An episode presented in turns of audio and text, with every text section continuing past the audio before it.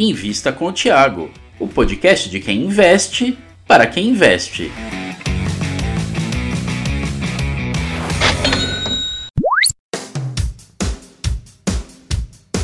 Olá, olá, investidor e futuro investidor.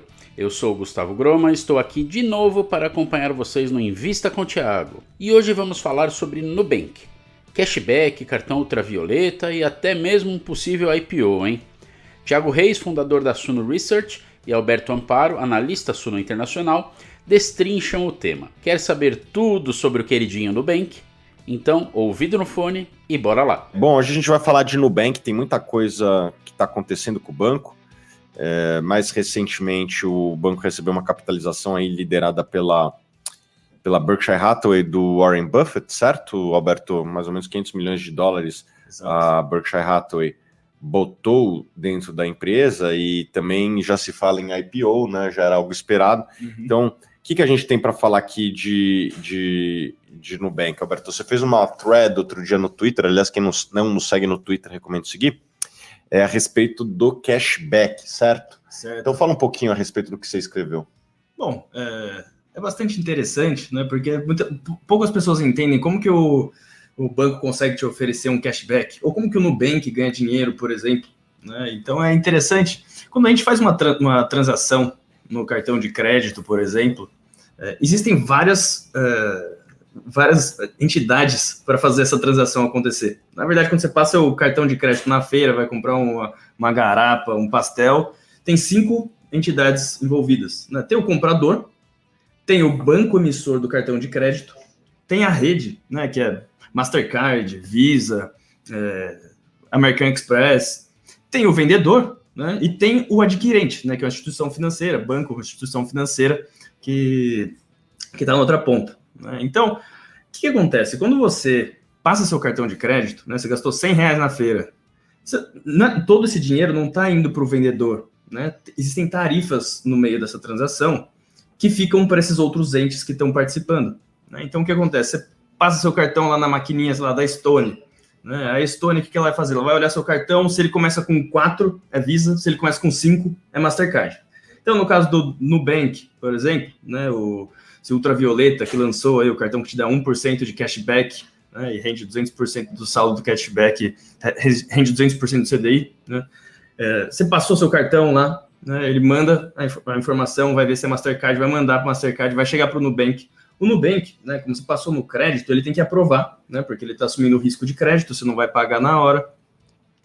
E, e aí, tendo permitido isso daí, volta o dinheiro né, para o adquirente, o adquirente dá o dinheiro para o vendedor. Só que, né, vamos dizer que tem uma taxinha eh, que chama tarifa de intercâmbio, né, que é uma, um valor que é cobrado. Né, ele é pago pelo vendedor né, para o adquirente. Quem paga o intercâmbio é o adquirente, ou seja, o, a instituição financeira do vendedor, né? Mas quem arca com isso no final das contas é o vendedor através da MDR, né? Que é uma uh, Merchant Discount Rate, né? Que o, o, o comerciante tem que pagar para o adquirente. E se você para para pensar, por exemplo, a Visa, a Mastercard, o produto desses caras é a tarifa de intercâmbio. Né? E por que eles criam essa tarifa de intercâmbio? Vamos dizer que para o cartão, o consumidor Black Mastercard, 2%. Né? Isso daí que é, eles querem incentivar que os bancos emitam um cartão Mastercard. Né? No caso da Visa, a Visa quer incentivar que uh, os bancos emitam o cartão Visa. Né? Então, nessa tarifa, você gastou 100 lá, né? e vamos dizer que a tarifa de intercâmbio é uns 2%, a maior parte disso fica para o banco que emitiu o cartão de crédito. Né? Então, perceba, é, se o, o, vendedor né, ele está pagando essa tarifa, ele vai repassar isso daí para o preço do produto dele. Só que o, o comprador ele não percebe naturalmente, né, normalmente, você não está enxergando, né? Que os olhos não veem, o coração não sente. Então você não percebe que já tem uma essa, taxa, essa taxinha que o, que o comerciante tem que pagar, ela já está, entre aspas, embutida no preço do, do produto que você está comprando. Claro, a tarifa de intercâmbio ela vai variar, depende, por exemplo, do tipo de cartão, depende do tipo de transação, é, depende do risco da transação, né? Você está fazendo com cartão presente, você está digitando só os dados na internet né? Mas se parar para pensar, desses, se cobrar uns 2%, a maior parte iria para o Nubank, para quem emitiu o cartão de crédito, né? E essa tarifa ela também não pode ser muito alta, porque se ela for muito alta, é, não vão querer aceitar a rede né, do, da, da, Mastercard, por exemplo, o comerciante ou adquirente vão achar que a tarifa é muito alta, mas se ela for muito baixa, o banco emissor do cartão de crédito ele não vai querer é, emitir com a bandeira do, do da, da, Visa ou do Mastercard. Né? Então, quem paga com dinheiro, por exemplo, entre aspas, você está financiando quem paga com cartão de crédito. Né? Porque se o, se o vendedor ele tem que repassar isso daí para o preço do produto dele é, para compensar receber o cartão de crédito, né? Ele, quem paga com dinheiro está financiando é, quem está pagando com cartão. E como? Por que, que existe o cashback? Né? Pensa que o emissor do cartão, ele quer que você use o cartão dele para ele ganhar essa tarifa de intercâmbio. Então, no Nubank ele quer que você use o cartão dele para passar e não o cartão de outro banco. Né? E ele usa uma parcela dessa tarifa de intercâmbio para, entre aspas, subornar, né, para incentivar o consumidor a gastar com o cartão dele. Então, se ele recebe 1,5%, ele te devolve um porcentinho né? Assim, ele estimula você a usar essa competitividade no meio do negócio e é a principal linha de, de, do negócio do Nubank atualmente, né? É a tarifa de intercâmbio, né? Que uhum. é a uhum. tarifa que você ganha quando você passa o cartão. Enfim, isso de um jeito resumido, né? Mas só para resumir, né? Então, além do comprador e do vendedor, né? Você tem mais três outras é, agentes aí para fazer uma transação no cartão. Você vai ter o banco emissor do cartão, né? Que quem é, é quem ganha a maior parte da tarifa de intercâmbio. Você tem a rede, né? Que é a Mastercard ou a, a Visa, a ou a American Express, né, bandeira, e eles vão ganhar uma, uma, uma, taxinha também por processamento de dados e tudo mais. E você tem o adquirente, né, que está ganhando também a parte aí com a Merchant Discount Rate, que a maior parte da MDR, ela vai também para cá com a, com a tarifa de intercâmbio. Legal, Alberto. É, muitas pessoas questionam é, a lucratividade do Banco Inter, né? Eu estava vendo aqui, até anotando os, os números aqui antes, é, ele teve um prejuízo de cerca de 300 milhões de reais no ano de 2019, 230 milhões de reais no ano de 2020. É, e, e, algumas pessoas até ficam preocupadas com isso e tal. É, eu acho que assim, tem, tem algumas coisas que precisam ser levadas em consideração. Primeiro que é uma empresa que tem crescido a sua base de usuários, tem crescido bastante a base de clientes, né? São 40 milhões de clientes. É, não sei se todos ativos, mas pelo menos é o número que eles falam. E, de certa forma, para garantir esse crescimento, é necessário dois, dois gastos aqui, é, que é um gasto de marketing, né? Uhum. Se gasta bastante em marketing, publicidade, propaganda, é, enfim, gasto de publicidade. E tem um outro gasto de pesquisa e desenvolvimento. Uhum. Né? Eles estão construindo um banco muito rápido, né? O Itaú, o Bradesco estão aí, sei lá, 50 anos eles estão fazendo 50 anos em 5, né? É, com, com, parafraseando ali o, o Juscelino Kubitschek, né? E isso, de certa forma, é, faz com que tenha um gasto de pesquisa e desenvolvimento muito mais intenso em relação à receita do que os bancos historicamente tiveram. Então, acho que isso aqui, de certa forma, joga, é, não vou dizer a favor, mas pelo menos é, torna é, legítimo esse, esse prejuízo aqui, né? É, e tem uma coisa que daí é, eu tenho algumas dúvidas como analista, que de certa forma o Nubank cresceu bastante, subsidiando linhas de negócio, né? É, tarifas são mais baratas, tudo é Sim. é mais barato lá, né? É, você para pensar até os depósitos, né? Pensa que como funciona um, um, negócio tradicional de banco, né? Você atrai depósito a baixo custo do cliente e você empresta isso daí, né? Esse modelo de a um, a um juros mais altos, o modelo de bancão comercial. Se você vê, né, vários bancões, eles têm depósito à vista que nem te remunera, né? Conta uhum. corrente, ela não te remunera, então é um custo zero para o banco. O Nubank ele já começa pagando Sim. 100% do, do CDI, né? Que investe em RDB, por exemplo. Então, estruturalmente, já é um business com margem mais baixa, pelo menos disso daí. É, né? Eles estão dando produtos mais baratos, cobrando menos tarifa, uhum. é, dando ganhos aí para o consumidor, é, como você disse, remunerando o, o, capital que as pessoas têm lá parado e tal, bem melhor do que os bancos tradicionais remuneravam. Uhum. Isso é muito bacana, é bom para o consumidor e tal, mas vem com custo de rentabilidade. Né? É, talvez seja o jeito que eles têm de tornar a oferta deles mais atrativa e assim atrair mais pessoas. Beleza, é, bacana, vai atrair mais clientes. De fato, eles cresceram muito é, com essa estratégia. É, e daí aonde que eu começo a me questionar é se, se com isso eles atraíram clientes, vamos dizer assim, é, mais sensíveis a preço. Né? Uhum. Aquele cara que pô, só foi para lá porque estava barato. Né? E daí, na hora que você for ter serviços cobrando mais, esse cara é, não vai comprar ou vai reclamar e tal. E de certa forma, já teve um movimento disso, eles criaram lá o cartão ultravioleta, uhum. que dá algumas coisas a mais, né? Um cashback mais bacana, se não me engano.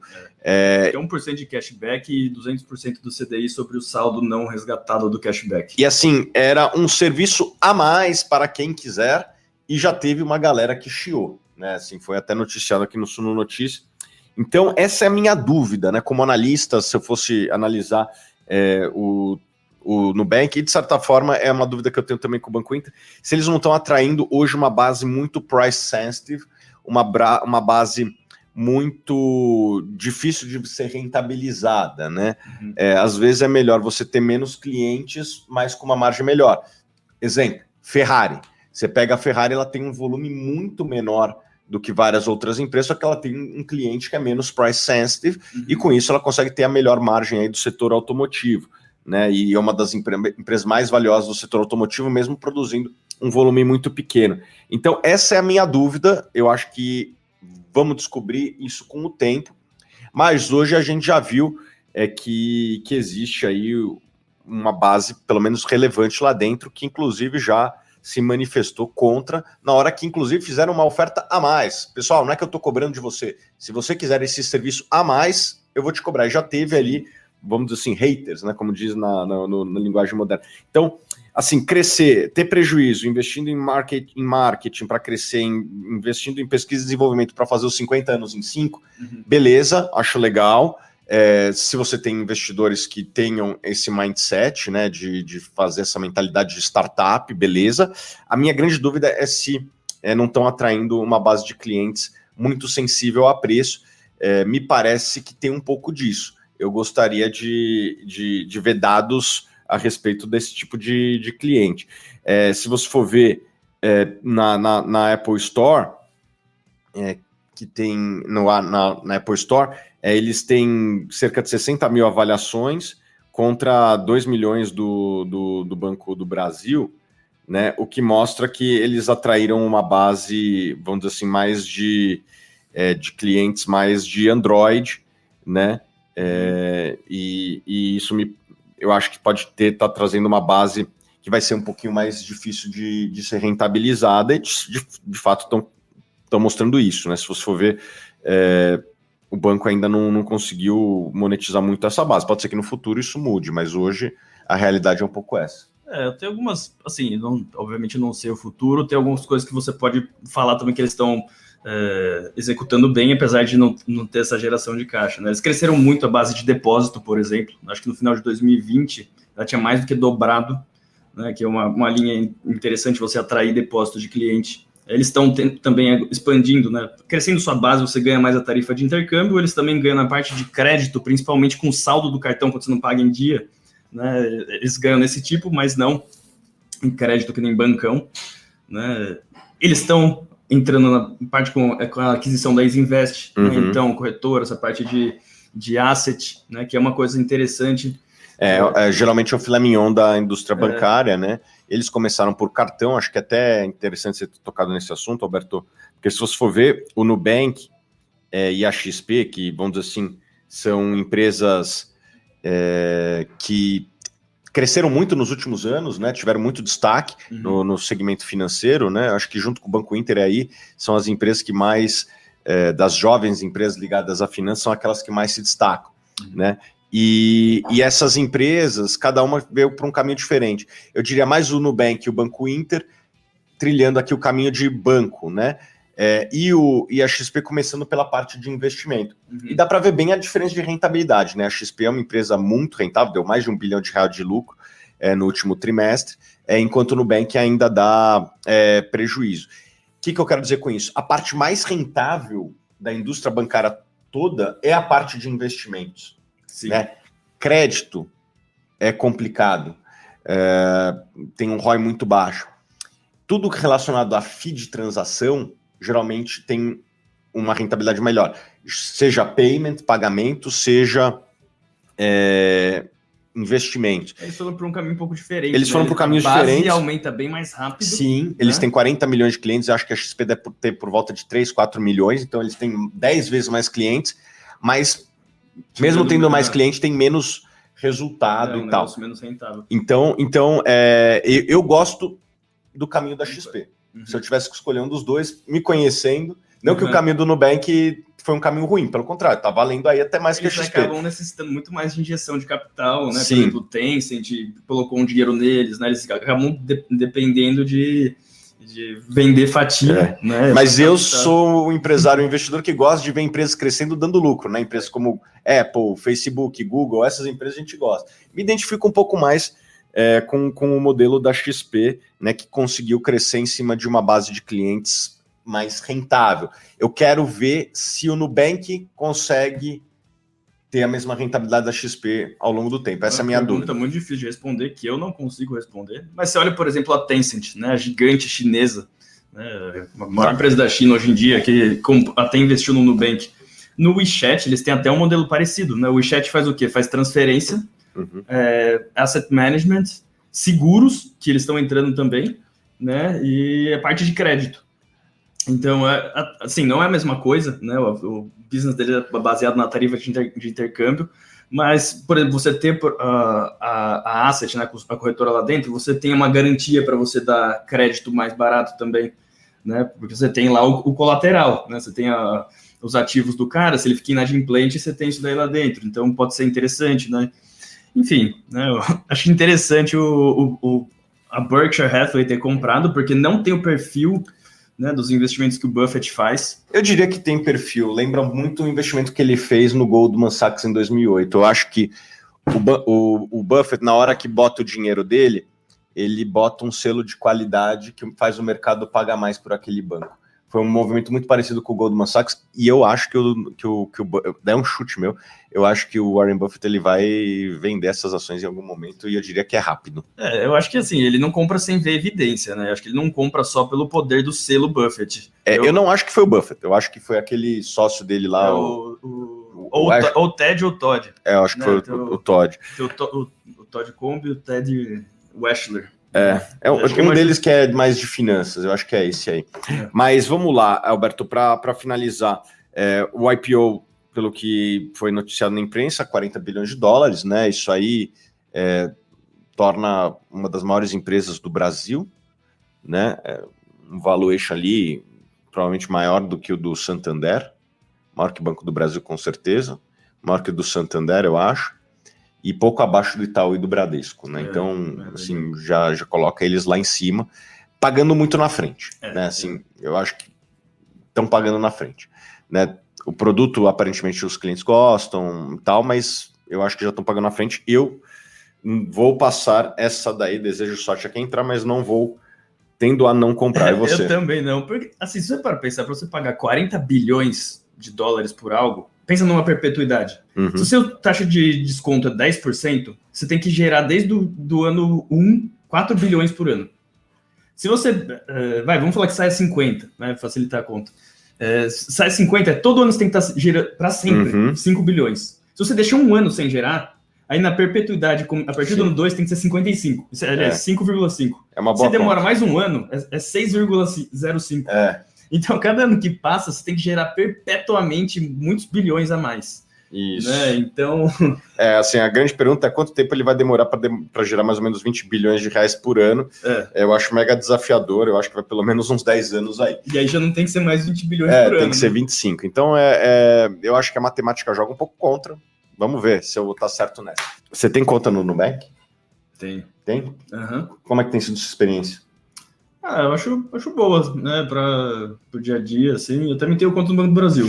Tenho conta nos dois. É? É. Que que- por que você tem nos dois? O que, que te faz estar no um? O que, que te Cara, faz estar no outro? tem coisa que você não, não consegue fazer no Nubank. Sei lá, vai pagar uma DARF.